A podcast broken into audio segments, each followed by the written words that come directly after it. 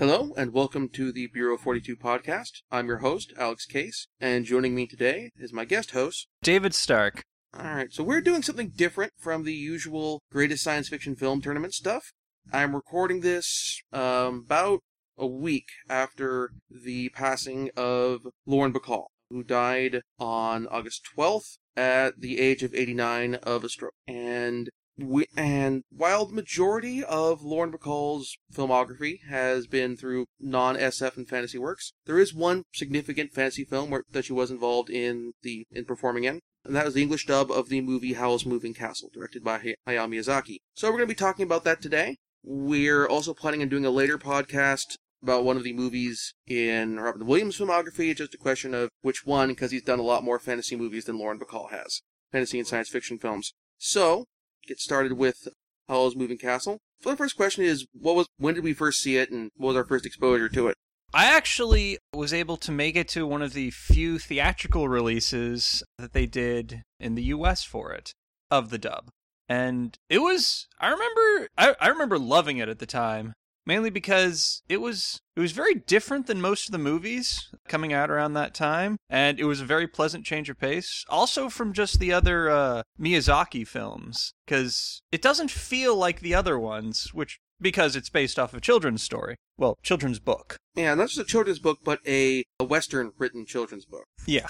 Yeah. I first saw the movie on DVD. I haven't really able been able to get around to seeing any of Hayao Miyazaki's films or Studio Ghibli's films in general in theaters. It's one of the things where it just situations have never been quite right for seeing the movie in the theater. So I saw it at home on um, DVD. Uh, watched it basically twice straight, once with the dub, once subtitled, and we can so I gotta say, I, I the English dub it's it's probably one of the best Hayao Miyazaki dubs we've gotten from Disney in terms of just sheer cast that we got in this one. We have Billy Crystal, who is an amazing actor. Uh, we have Lauren Bacall as the Witch of the Waste, which she does a great job in the role, but it's a certain degree of situation where her character unfortunately isn't in the movie that much, or you can really, where we can really experience her performance as much as we can Billy Crystal, who gets a lot of screen time. We have Christian Bale, who at the time the movie came out had just kind of popped into the limelight with Batman Begins.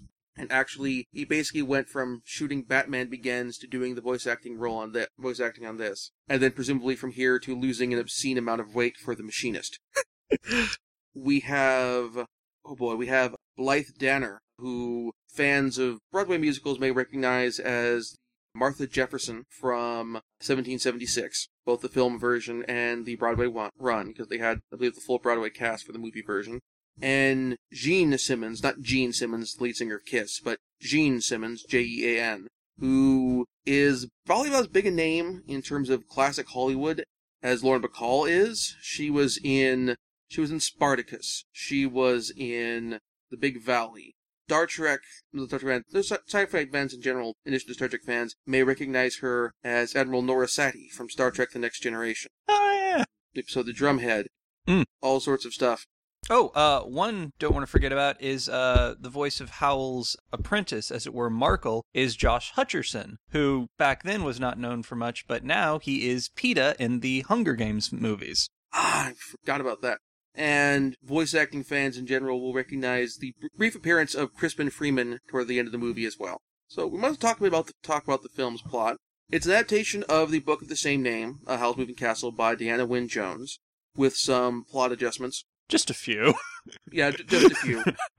I'll admit I have not read the book, but I did go read over a few of the uh, plot adjust plot changes. The film follows Hattie, a sorry Hattie, um Sophie, a hatter. Uh, I got myself turned around.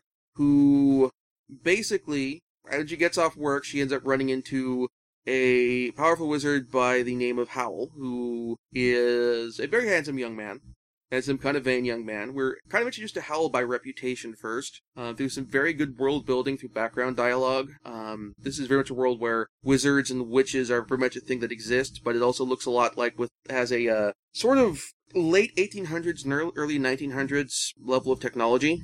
Yeah, what it really reminded me of was Full Metal Alchemist and their sort of world, with witches and wizards taking the place of the alchemists.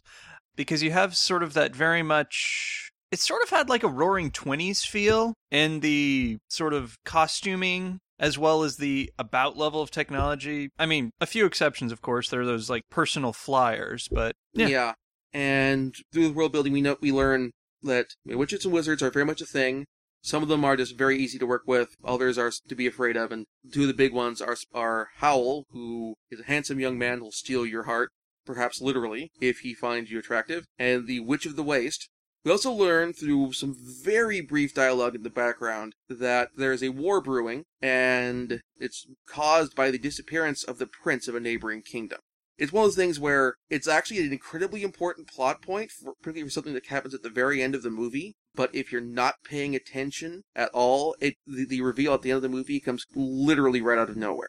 Sophie fairly quickly runs into both Howl, who rescues her from the attentions of some soldiers before getting her into his own problems, and then the Witch of the Waste, who checks up on Sophie because she ends up, because of her encounter with Howl, and basically after Sophie puts her foot down and tells the Witch of the Waste to leave her shop because it's closed, the Witch of the Waste basically puts a curse on her to make her a 80 something year old woman.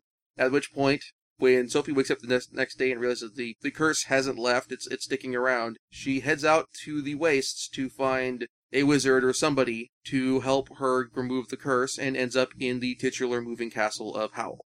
And there we also meet we first meet Calcifer, who's a fire demon who keeps the castle running, who is played by Billy Crystal in a role which, from the uh, behind the scenes voice acting stuff, involves a lot of improv. I mean, he's doing the original lines, but he's doing lots of subtle variations on the original dialogue, and he he kind of steals every scene he's in. Oh, he absolutely steals every scene he's in. I mean, Lauren Bacall in, in her scenes, which like her scene where we're introduced to her as the Witch of the Waste, and some of her later scenes later in the movie, she does a great job. She she she brings a lot of gravitas to the role.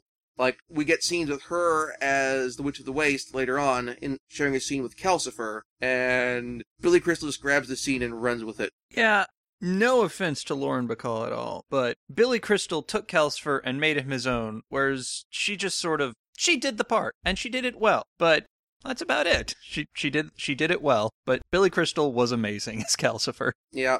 So while Sophie is in Howl's castle, the next morning she learns a few interesting things about the house. That it, it has a door that actually opens in several different places, and that Howl has two, at least at least two different cover identities that he's using to do business and make money.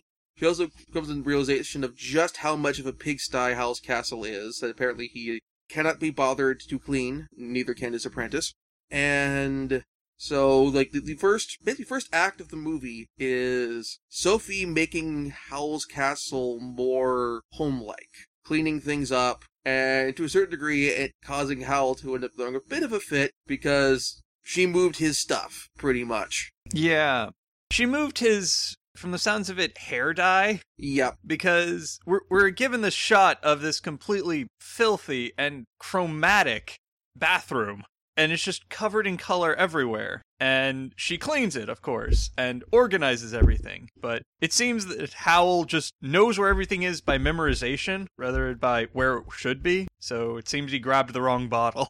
and yeah, he, he comes out next morning and goes, "Oh my goodness, you messed with my hair potions!" And, and his his hair is like bright red. Which, considering the castle is arguably bigger on the inside, yeah. I mean, I think the doctor would be a bit more accepting of, of suddenly being a redhead. yeah, I bet he wants to find that potion. yep. So I'm gonna get into Christian Bale's performance as Howl, and I gotta say, I got a lot of his bat of his Bruce Wayne and Batman performances in this. Yeah. In particular, like he, he spends more time as Howl, which he does as kind of the jovial, cheerful cover identity Bruce Wayne, and we actually get more of that of that performance out of Christian Bale here than he does in all three Batman movies in just one film. And he is he, he is charming, but I don't know if he, as Howl, I don't know if he brings the the right amount of charm. If that makes any sense, is it's it's a little subdued for what the role kind of calls for. Well, it's interesting because it really seems like he is doing his Batman thing, where he's affecting charm, or as opposed to actually being charming. Sort of just going through the motions of what charm should be, which kind of I'm not sure if this is what was intentional, but it so- does sort of make sense because as we find out later on, he did give his heart away. So if that's sort of affecting how he can do it, it works for me. Yeah, uh, the, the one time we really get that sort of energy organically from Christian Bale as opposed to noticeably putting on a character Mhm. is the scene where the hair where he gets the hair the wrong color and kind of throws a magical temper tantrum. Oh, oh, his tantrum is. This movie is worth watching just that scene. It is hilarious. Absolutely. Then I I bring up the Batman performance because the other thing is when is in the evening is Howl basically shape changes into a bird, goes out and fights both fights against both sides on this war to try and bring the war to an end, to stop this war. Okay, is that what he was doing? Okay, that was very unclear to me. Yeah, that going from his dialogue, it, it's not explained well, but going from his dialogue and kind of reading between the lines, it sounds like what his goal is. Because partly relating also to his reluctance to go to the castle, because he doesn't actually want to take sides. So, and when he comes back from this, when he's in the sort of bird form, if he talks, well, when he talks, he talks in the Batman voice. The- I, I could not keep a straight face when, it was like, when he did that. Yeah, and yeah, it, it, it is kind of silly, particularly because the first time I saw the movie, I actually saw it before I saw Batman Begins, so I hadn't made the connection yet. But watching it, rewatching it now after having seen all three films on the Nolan Batman trilogy, I basically kind of went, well, so Christian Bale is Batbird. Birdman. yeah. So there was that bit, and so the the, the war. We'll get to how sort of the technology is depicted here because we have the more more mundane technological side of things. We see the the soldiers basically wearing World War One era uniforms or World War One esque uniforms and equipment. We have the train. We have late 1800s, early 1900s rail railroads. And during the battle scenes, when we get we have Howl fighting the airships, and we see the uh, battle from the ground, it, it it's kind of weird because it's sort of like it looks like World War II being fought with World War One era tactics. Yeah, it's also the just sort of flying. The airships, they have these wings that beat and a very it's it's interesting. It's sort yeah, of it's not quite an ornithopter. The personal flying machines kind of look and work like ornithopters, Yeah. but the airships aren't quite how we, we sort of think of ornithopters in terms of they have these big, like, multiple wings that beat very slowly. And, like, when they sh- launch sort of magicians as fighters to attack Howl, they kind of pop out the rear like they're coming out of an ovipositor, ovipositor Mm. An ovipositor, but a um, yeah, the, the cloaca of a bird. It's it, it, it's when it comes to Hayao mechanical design in Hayao Miyazaki's movies compared to Nausicaa, compared to Porco Rosso, this is the weirdest that it ever has ever gotten. Yeah, because there's very little design sort of continuity between the things. Like the little personal flyers don't look anything like the big flyers.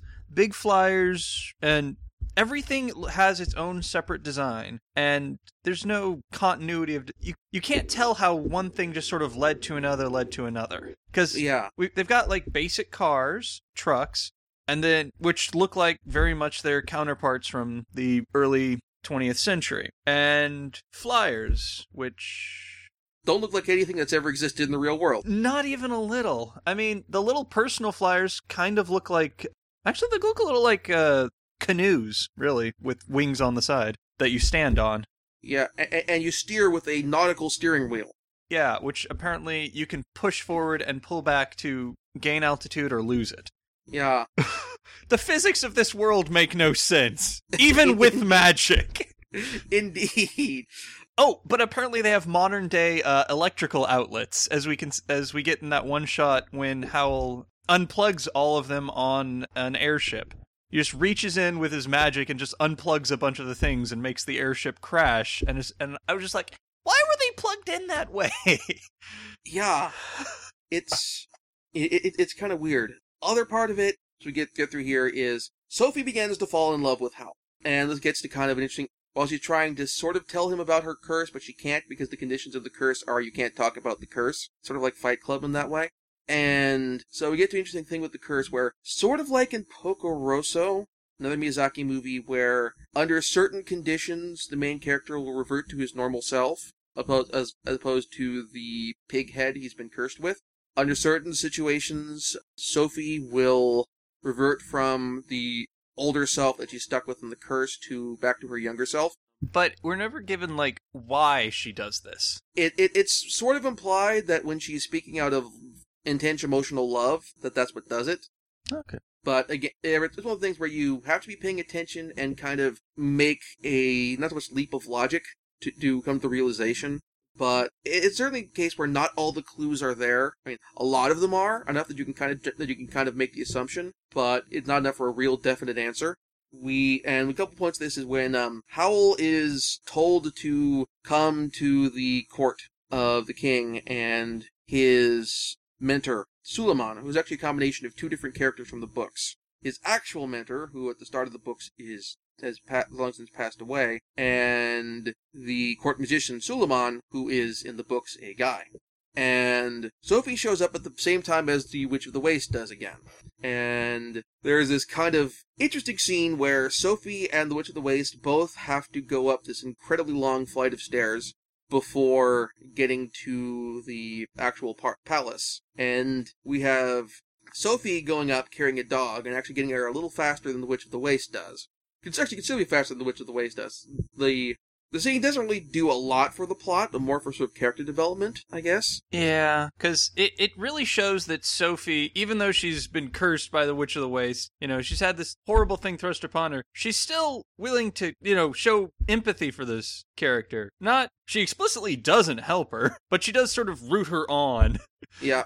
Um. Uh, and on, on the other hand, she also shows her good naturedness by she kind of deliberately slows herself down by picking up this dog who was following her, who she thought was Howl in disguise, up the steps. It's revealed that, before it's revealed that no, in fact, it's not actually Howl. It's the uh, I don't know if you call it magical familiar Yeah, I'd say familiar. Suleiman.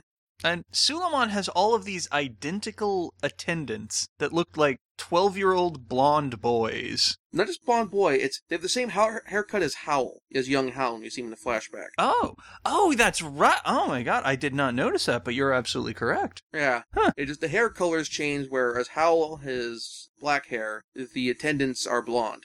Uh, the same color of blonde as the hair on her chicken legged dog, familiar. Yep. So Suleiman go Suleiman goes and talks. Oh, has Sophie come in and talk to her while she basically lures the Witch of the Waste. In, while Suleiman's also lured the Witch of the Waste into a trap to basically sort of depower her. Basically, figured, okay, you you you've messed around long enough. We're we're taking away your magical powers through a bunch of magic light bulbs. Giant light bulbs. Yeah.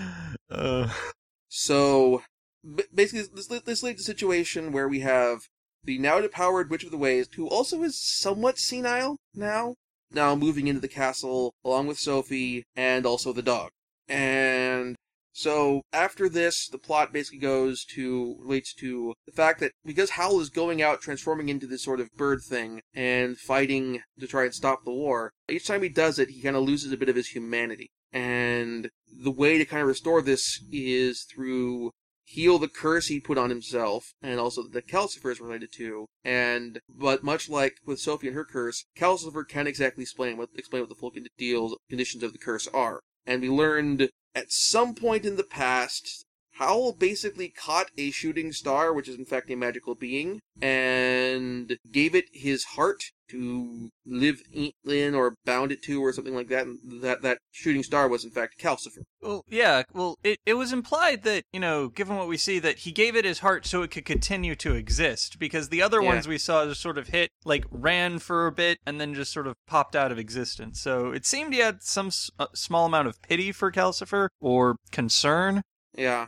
So to kind of wrap things up because it's the movie has long because the movie has long sequences of not much plot happening, a certain degree of character development happen, lots of character development happening, but not much real plot. I- I could probably compare it to. Oh, this is this, this is really the most unique of all of Hayao Miyazaki's movies in terms of narrative density. Nausicaa is an incredibly narratively dense film. Lots of plot happening really fast to a certain degree, same thing with like Princess Mononoke and even spirited away to a certain degree. Well, yeah, everything in those films uh, is driving the plot forward. Whereas this one, it just sort of it knows where it's going to end up heading, so it just sort of sits back and lets the characters just sort of interact with each other. Yeah, it, it's. I, I guess the, the description would be the comparison would be the difference between like taking a road trip to a location or taking the train. Particularly, either they, they going by freeway or taking the train because if you like go on Google Maps or whatever and do their directions, you'll find that taking the train actually most times was actually slower than driving from point A to point B. And for the driver, driving is the, is the more active action. Whereas with taking the train, you can sit back, relax, look at the scenery, and you're not doing much of anything. And that's what we have here is it's like narratively taking the train ride as opposed to driving. It's a sort of a longer trip. You're not actually doing as much over the course of the trip, but you get in- lots of interesting things to look at along the way that you might not get to see otherwise. Yeah, that's that's definitely one way to do it. I think the closest comparison I would make would be if you've ever played D&D and the DM has to leave the room for whatever reason and it just says just talks amongst yourselves in character. That's really what it seems. There's no way the plot's going anywhere, but you're still getting the characters doing stuff. Yeah.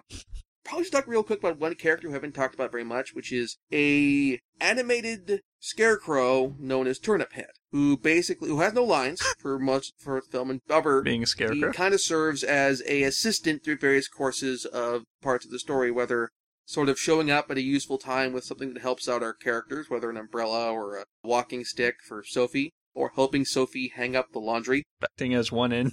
yeah. So what basically happens is, so the the castle, uh, Howl's moved the castle closer to Sophie's hometown, and the town has also unfortunately gotten close to the front lines of the war, and Howl is out fighting, and so they move the castle to go save Howl. Water gets splashed on Calcifer. Things start falling, literally falling apart. The castle literally starts falling apart, and Howl manages to, or Sophie manages to save Howell, sort of, by putting his heart back in him, but it causes the last bits of the castle that were still animated to basically completely fall apart, and our heroes are about to suffer a really anticlimactic sudden death when they are saved by Turnip Head, who is then revealed to be the missing long lost prince. Revealed when Sophie kisses him, because of course, true love's kiss solves all problems. And then this poor guy. He's in love with Sophie, but Sophie's completely Sophie and Hal are in love with each other. So uh, basically, he says, "Okay, I'll go back and stop the war, and I'll come back later because hey, hearts change." the line. Yeah. Yeah, good luck with that. Well, he could have been just talking about his own. yeah. So, I mean, I'm brushing over lots of plot, lots of bit here, but again, there's lots of movie again to mention. It's just it's just dialogue. So, I haven't talked much about the design of the castle. It, it it's really interesting in terms. Uh, I was watching the um, behind the scenes stuff about it and and uh, interviews with the guy who wrote the uh, adapt the English dub script, and he compared it to the animation of Terry Gilliam, and I kind of see that yeah. it- it's not animated in a fashion where you see all the moving parts and that sort of thing. It's not like airplanes in movies where you see or cars where you see the wheels turning and depending on and the exhaust pop going out the back and possibly even the uh, engine parts moving or that sort of thing. It's a bunch of individual segments which all kind of move together. Not quite like cutouts, like with your, your Monty Python Gilliam, Terry Gilliam animations, but kind of similar in a way. Mm-hmm. Yeah, it's it's gorgeous to look at because it's utterly unlike most other animated vehicles. And it's a castle, so vehicle I sup, but it moved. I'm gonna stick with vehicles. Yeah. Other interesting notes with the voice acting. I mentioned Jean Simmons is the voice of old Sophie. It's it mentioned that in the original Japanese dub, the same actress playing both young Sophie and old Sophie, which is to a certain degree a significant acting cha- voice acting challenge. Playing the same character basically at two different ages. For the English dub, we have uh, Jean Simmons as old Sophie and Emily Mortimer, who I looked up her IMDb profile, and she's not been in a lot. She's been in Shutter Island. She was in Cars 2. oh, oh that that's not something you want to brag about. She had a brief recurring role on 30 Rock. And oh, she was in the Pink Panther movies, the new ones. yeah, Uh, yeah. she's in the newsroom. There we go. They're, they're like looking for like a uh, a role that's really prominent for her, and it's like like the newsroom. She played Mackenzie McHale in the newsroom, and that's like the main thing I really see sticking out. So um, while we I can't talk about how the movie fared in the Greatest Science Fiction Film Tournament, I can talk about how it fared at the box office.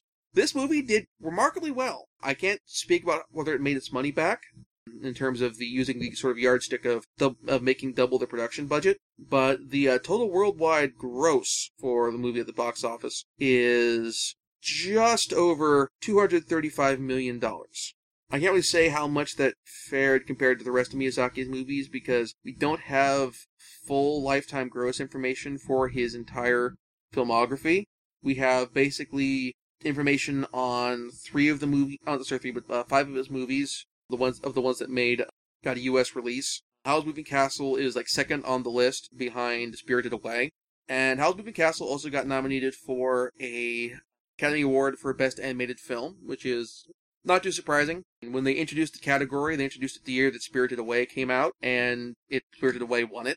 No, uh, no. Uh, the first winner was Shrek for best animated the oh, year before. I, I thought Spirited Away was the first year. Uh, no, Spirited Away was the second. The first year was like really slim pickings. okay. All right. So, so it went to Shrek. Okay. So the second winner, uh, best animated feature. As far as award stuff go, nominated for a Saturn Award for best animated feature, did not win. Let's see what else was nominated that year. It's won a bunch of other. It got nominated for like lots and lots of awards. It won the Nebula Award for Best Screenplay for 2007. Nebula Award is so the Hugo Award is your pop was your is basically your popular People's Choice Science Fiction Awards. For those who aren't familiar, Nebula Award is the professionals one. It's the one that the uh, Science Fiction Writers Association does. So Best Animated Feature, so your Moving Castle lost to The Corpse Bride. I haven't seen that movie, so I can't speak for how good it is. For which category? As the best animated feature at the Saturn Awards. Oh, Corpse Bride? Eh, I saw Corpse Bride when it first came out. I haven't seen it since. Once was really enough for me because, eh, to be honest, it's pretty standard Tim Burton fare. Mm-hmm. I mean, if you love Tim Burton, go see it. I mean, it is Tim Burton. It's a it's a Tim Burton film. It's got Johnny Depp. It's I when I I say it's more of the same, but I don't want to but I don't want that to sound like negative because Tim Burton's on his game here, so is Johnny Depp. They're doing what they do and they do it well, but there's really no new material that we haven't seen from these two before. All right, so yeah, for like the for Nebula Awards, it wasn't up. Well, Howl's Moving Castle won. I will admit it wasn't under against a uh, lot of competition. The competition was Batman Begins and the Battlestar Galactica episode Unfinished Business which I don't recall off the top of my head. And it was not, was not nominated nominated for a Hugo Award that I can see. Probably want to double check that. Ah, okay. The the list was incomplete on IMDb. Howl's Moving Castle was up against Batman Begins, the Battlestar Galactica episode Unfinished Business, and the Doctor Who episode The Girl in the Fireplace. Which, mm, as far as competition goes, it's not super strong, but it's alright. Well, Girl in the Fireplace was a really good episode, although yeah. a little heavy-handed at times but very creative. And for 2007 for best dramatic presentation, long form, uh, yeah, was not nominated. Was all pretty much all science fiction that year. No, that's fiction. Actually, um, all live action that year, with the exception of A Scanner Darkly, which we'll be talking about later on the Greatest Science Fiction Film Tournament stuff, when we'll probably do a Philip K. Dick month, or Philip K. Dick themed sequence. So, pretty much covered all the bases. Anything else we've overlooked about the movie? Uh, no. Um, it's definitely a good movie to go back and watch a second time because there's a lot of little things that just like the first time I saw the opening sequence, I was like, oh, it's a standard. Second time, there's like tons of hints about this enormous military buildup and how a war is coming. And it's just full of little things that you don't that you miss the first time because you don't know to be looking for them. That's true. This is probably of, Mi- of Miyazaki's movies the one that stand that encourages repeat viewing the most just because so many little bits that are just hidden in the background and in sort of supporting dialogue and background dialogue that we wouldn't normally hear otherwise. So this is probably our probably been our shortest episode in a while. so ne- so we'll next time we don't we don't quite have anything planned for what exactly the next episode will be. But keep listening to this feed and keep subscribing to this feed for the next installment of the Greatest Science Fiction Film Tournament podcast and other podcasts. This is currently only going out on the uh, mas- on the Bureau 42 Master Podcast audio feed. So we have Blaine's Comic Book Physics, Big Screen Batman, which will eventually be turning into Silver Screen Superheroes, and the X Files retrospective. So until next time, I'm Alex Case. I'm David Stark. Thank you very much for listening.